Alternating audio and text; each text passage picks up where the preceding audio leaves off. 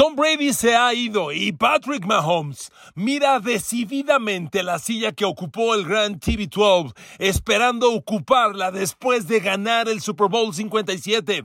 No hay duda, Patrick Mahomes toca la puerta de la grandeza el próximo domingo en el State Farm Stadium de Arizona. Queridos amigos, bienvenidos a mi podcast. Gracias, muchas gracias por el favor de su atención. Aquí estamos, en la última semana de la temporada, la semana del Super Bowl. Les saludo ya con mucho gusto desde Arizona. Llegué aquí ayer domingo, inicio la cobertura del gran evento para TV Azteca. Una vez más, Dios mío, mi 38º Super Bowl, el 38. Yo empecé la cobertura en el Super Bowl 19 en Palo Alto, California, en el estadio de la Universidad de Stanford, donde Joe Montana y Dan Marino disputaron el Super Bowl 19, que San Francisco de Bill Walsh le ganó a los Dolphins de Don Shula. Imagínense nada más. Bueno, pues aquí estamos, Super Bowl 57. Y miren, amigos, se ha dado un cambio generacional en la NFL, nadie puede negarlo. El retiro de Tom Brady fue cerrar la puerta al último gran integrante de esta generación siglo XXI que fue fantástica. La generación de Eli Manning, que ganó 2 Super Bowls, de Ben Roethlisberger, que ganó otro par, de Philip Rivers y desde luego de Tom Brady, de Drew Brees, que tuvo tantos y tan brillantes momentos y que dominó el comienzo del siglo XXI.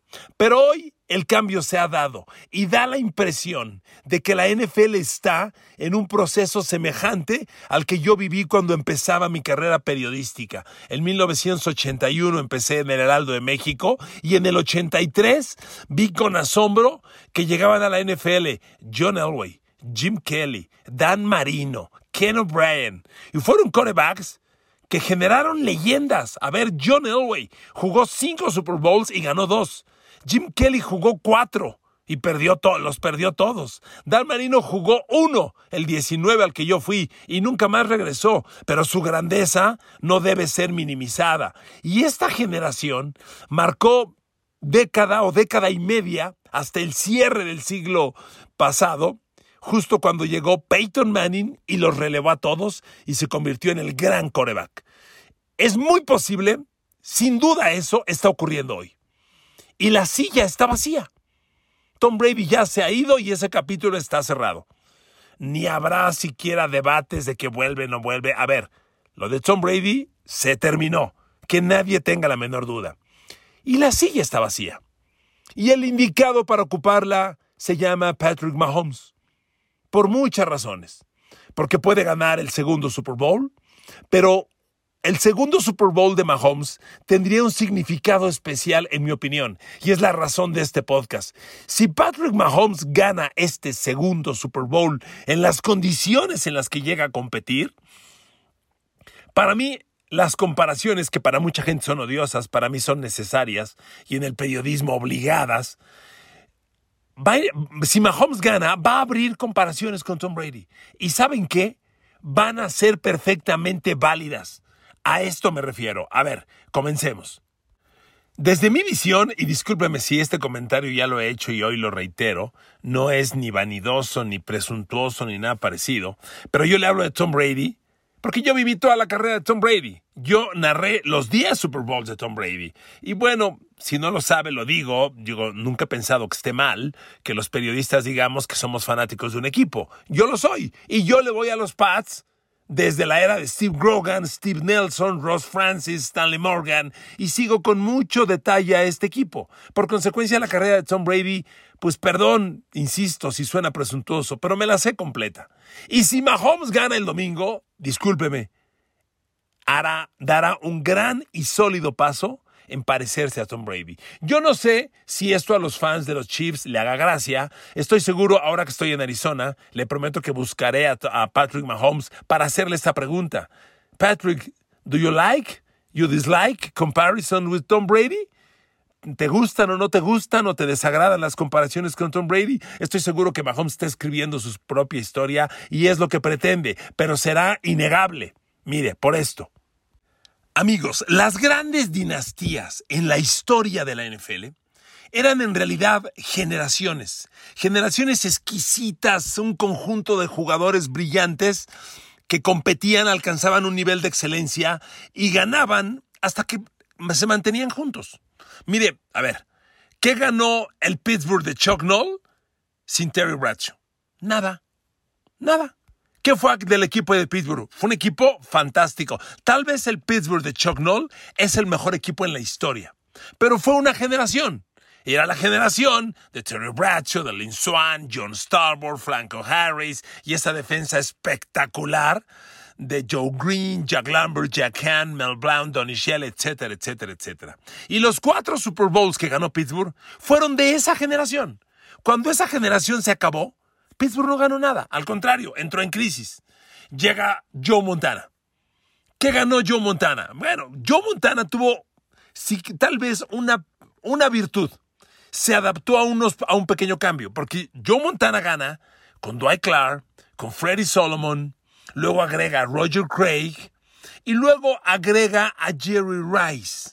Entonces son 4 Super Bowls y hay esos pequeños cambios.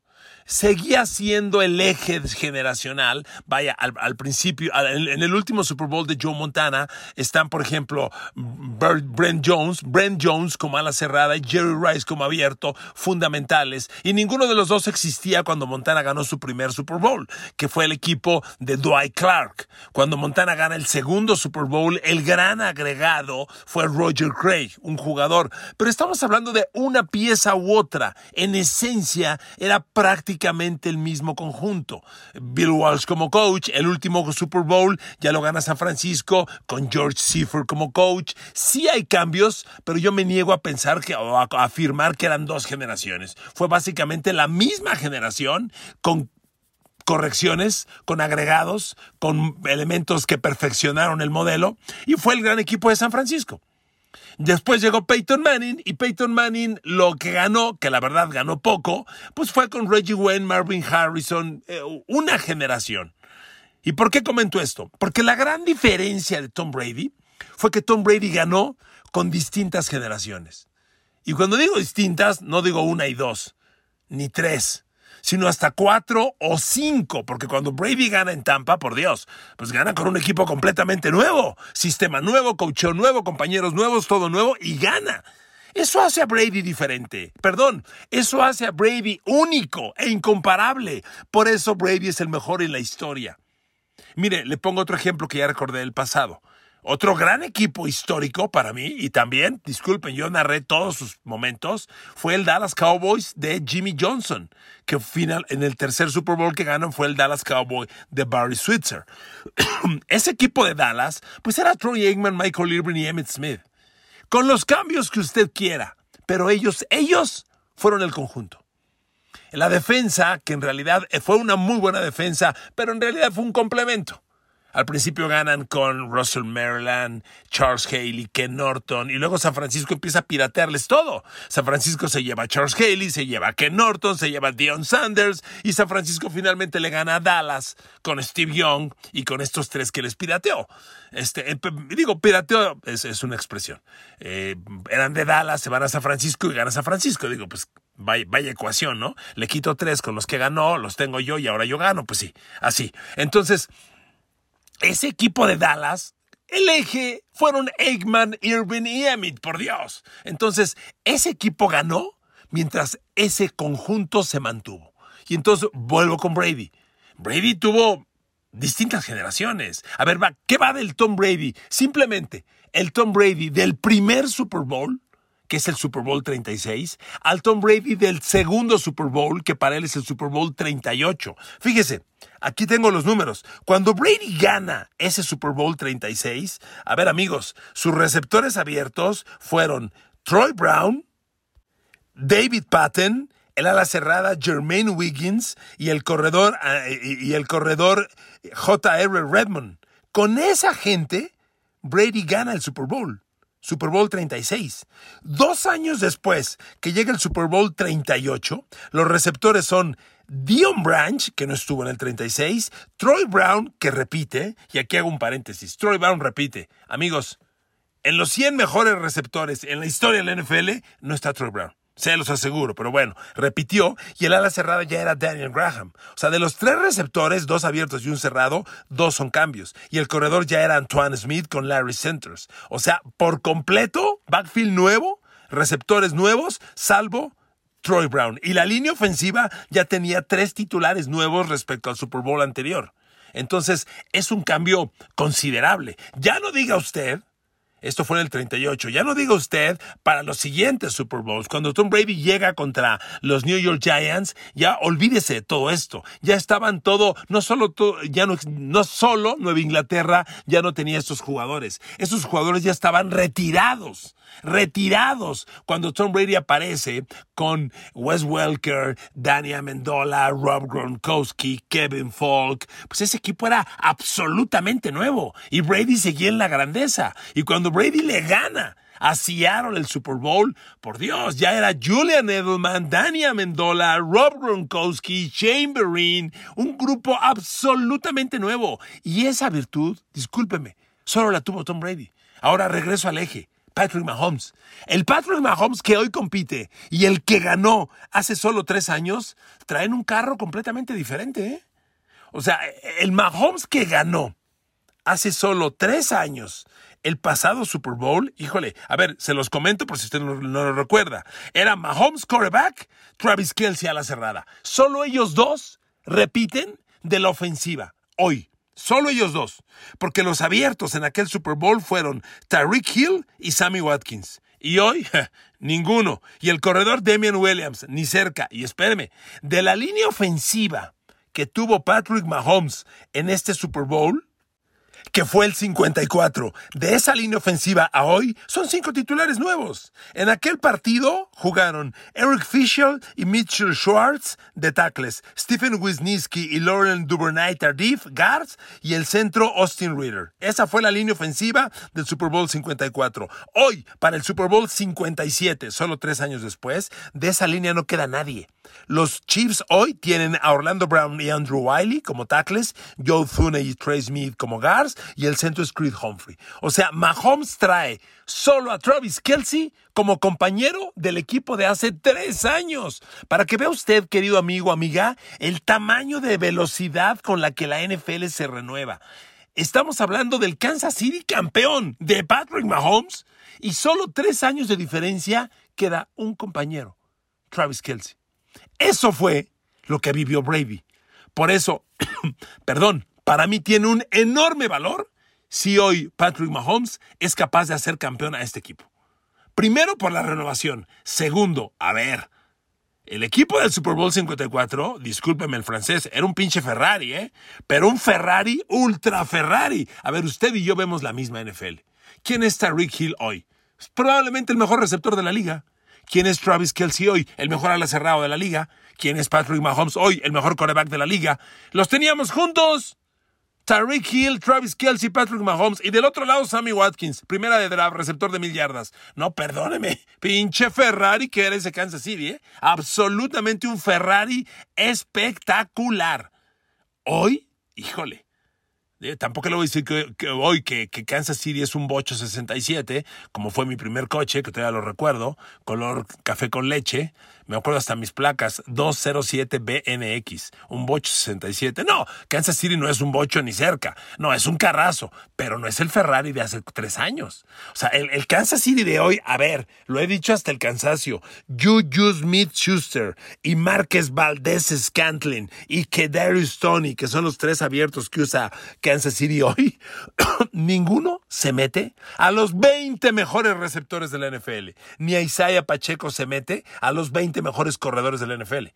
Y Mahomes los tiene en el Super Bowl. Perdón, yo sé que ganar es ganar. Y un Super Bowl es un Super Bowl. Kansas City fue campeón del Super Bowl 54, perfecto. Pero en mi opinión, es muy diferente hacer campeón al Kansas City de este Super Bowl que aquel. Aquel pinche Ferrari, nomás era pisarle la pata y corría. Equipo totote. Hoy es otra cosa. Y por eso yo creo que Mahomes está en puerta de la grandeza. Amigos, se los digo con honestidad. Y por eso la comparación con Tom Brady va a hacer mucho sentido. Si Mahomes gana. Lo dejo bien claro. si pierde, con un ganado y dos perdidos, ¿quién carajos compara a Mahomes con Brady? Por Dios, un Super Bowl ganado y dos perdidos, como dicen los abogados, no da lugar, no aplica. Pero si es el Super Bowl ganado con este equipo, claro que sí. Porque es una enorme virtud mover este equipo hasta donde está. Mahomes, inteligente como es, y su coacheo, sin duda, Andy Reid, tremendo coach, tremendo líder, han encontrado los caminos. Kansas City tiene un equipo de puro cuate medianito. Pero a los cuates medianitos les dijeron, ¿sabes qué, compadre? No hay bronca.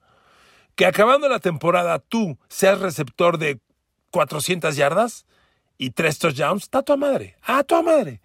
Con 5 como tú la hacemos. Y es lo que está pasando. Kansas City está en el Super Bowl y no tiene un A.J. Brown como Filadelfia ni un Devonta Smith. Fíjense qué diferencia. Los dos los receptores de Kansas no se meten a los 20 mejores de la NFL. Y los dos de Filadelfia se meten a los 10 mejores de la NFL. A.J. Brown y Devonta Smith son el 4 y el 8 en los mejores receptores NFL de este año. ¿Cómo se explica usted que Kansas, sin ninguno en el top 20 y Filadelfia con 2 en el top 10, están igual? Mahomes. Por eso para mí Mahomes está tocando la puerta de la grandeza. Y por eso aplica la comparación con Tom Brady.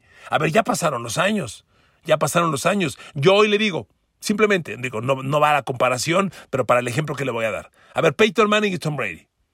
Peyton Manning, ok, Super Bowl, lo que usted quiera. Reggie Wayne va a ser Salón de la Fama.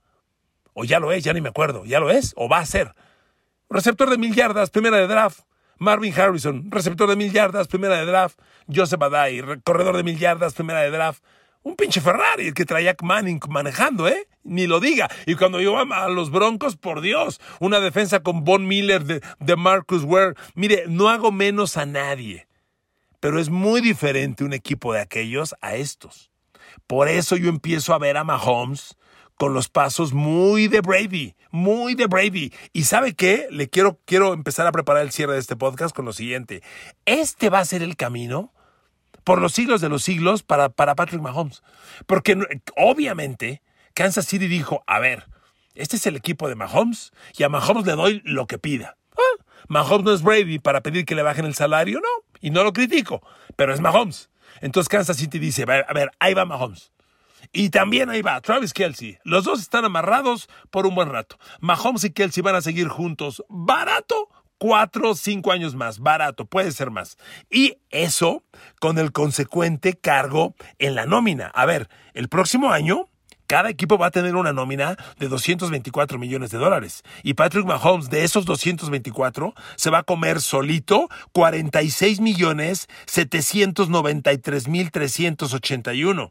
Y Travis Kelce, $14,801,866. Si usted le agrega a Frank Clark, Chris Jones y Joe Thuney, que se lo quitaron a los Pats vía agencia libre, dándole $22 millones, tan solo en esos 5 jugadores...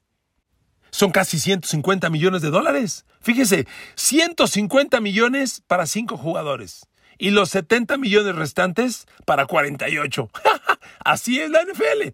Pero entonces, con este modelo, Kansas City va a competir. ¿Y eso qué significa? Va a ser imposible que Kansas tenga al lado de Patrick Mahomes a un Tyreek Hill. Porque Tyreek Hill se lo llevó a Miami poniéndole $25 millones en la mesa. ¿De dónde saca hoy Kansas City $25 millones para Tyreek Hill? No puede, no los tiene. Entonces, el modelo Kansas es jugadores como Marquez Valdes-Scantling, como Juju Smith-Schuster, que cambiarán de nombres, pero serán del mismo perfil y del mismo espacio en la nómina, es con los que Mahomes va a competir.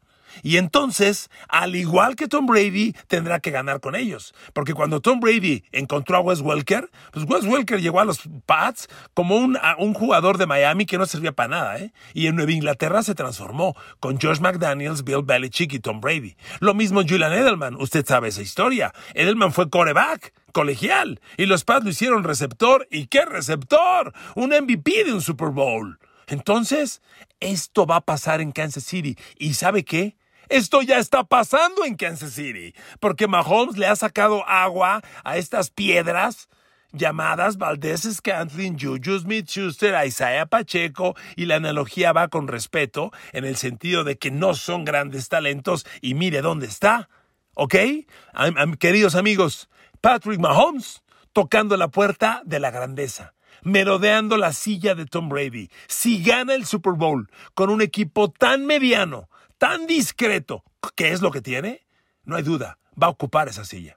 Si no lo gana, híjole, va a ser una de esas veces en las que ganar un partido te proyecta tan alto y no ganarlo no es que te proyecte tan bajo, pero te va a quitar de esa grandeza. ¿Ok? Mahomes, sin duda, tocando la puerta de la grandeza, sin duda. Queridos amigos, gracias por escuchar este podcast. Desde Arizona les mando un abrazo con todo mi cariño. Nos vemos el domingo por Azteca 7 a las 5 de la tarde. Super Bowl 57. Respeto mucho a la competencia. Querido Toño de Valdés, es un tipazo. Este amigo es un cuate educado, caballeroso. Mi tocayo Burak, nos conocimos en una entrevista que él me hizo. Un cuate de 10. Pero queridos amigos, Azteca. Con el coach, con Inés, con Lalo, con Pablo, aquí estamos. Somos la neta, ¿ok? Nos vemos el domingo por Azteca 7. Gracias y un abrazo para todos.